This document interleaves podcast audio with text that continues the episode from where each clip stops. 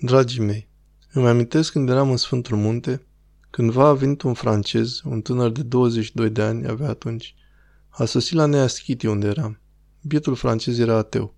Cred că se născuse catolic, dar acum el era ateu. Nu știa niciun cuvânt în limba greacă.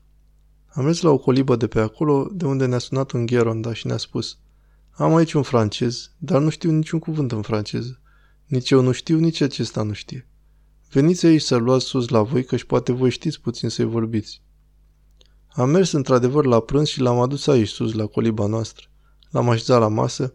Eu știam o șchioapă de franceză din gimnaziu. O uitasem, îmi aminteam doar ceva simplu, știu și eu, să nu vă spun că ați râde. Desigur, mai strâm, mai șchiopătând, dar am comunicat cu acesta. Am găsit și un dicționar francez pe acolo, pe lângă noi, am vorbit și câteva cuvinte cu ajutorul dicționarului. I-am spus, mănânci aici la prânz și apoi poți să pleci. Voia să meargă în pelerinaj. Am mâncat, apoi l-a apucat somnul și i-am zis, dacă e așa, mergi să dormi și pleci la amiază. După aceea a dormit buștean și s-a trezit cam târziu. Noi făceam vecernia când el s-a trezit. Așadar să nu vorbim prea mult, tânărul a rămas câteva zile alături de noi. Îi plăcea acolo, a spus că vrea să rămână, iar starețul i-a spus, rămâi. A rămas.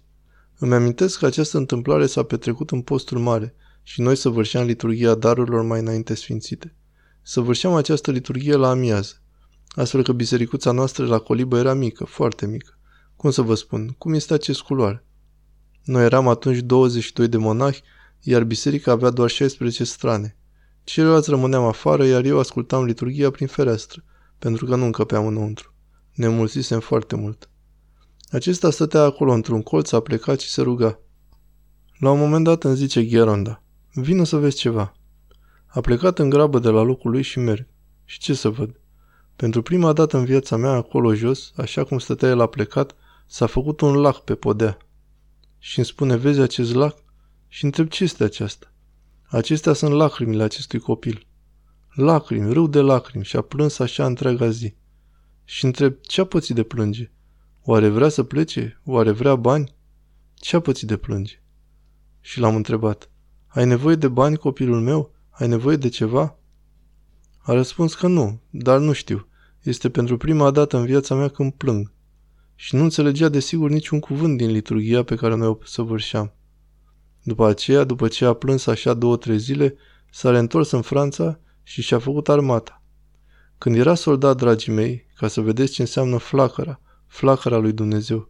Acest tânăr era soldat și când avea permisie, lua avionul din Paris și venea în Sfântul Munte. Adică lua avionul, sosea în Tesalonic, apoi la Uranopoli, apoi la Schit. Stătea o zi și se întorcea din nou în Franța. Apoi a revenit la Neaschiti și s-a botezat ortodox. A devenit monah și acum este ieromonah în Sfântul Munte. Dar acest copil cu adevărat a renăscut înainte de a se boteza ortodox. A renăscut prin taina botezului lacrimilor.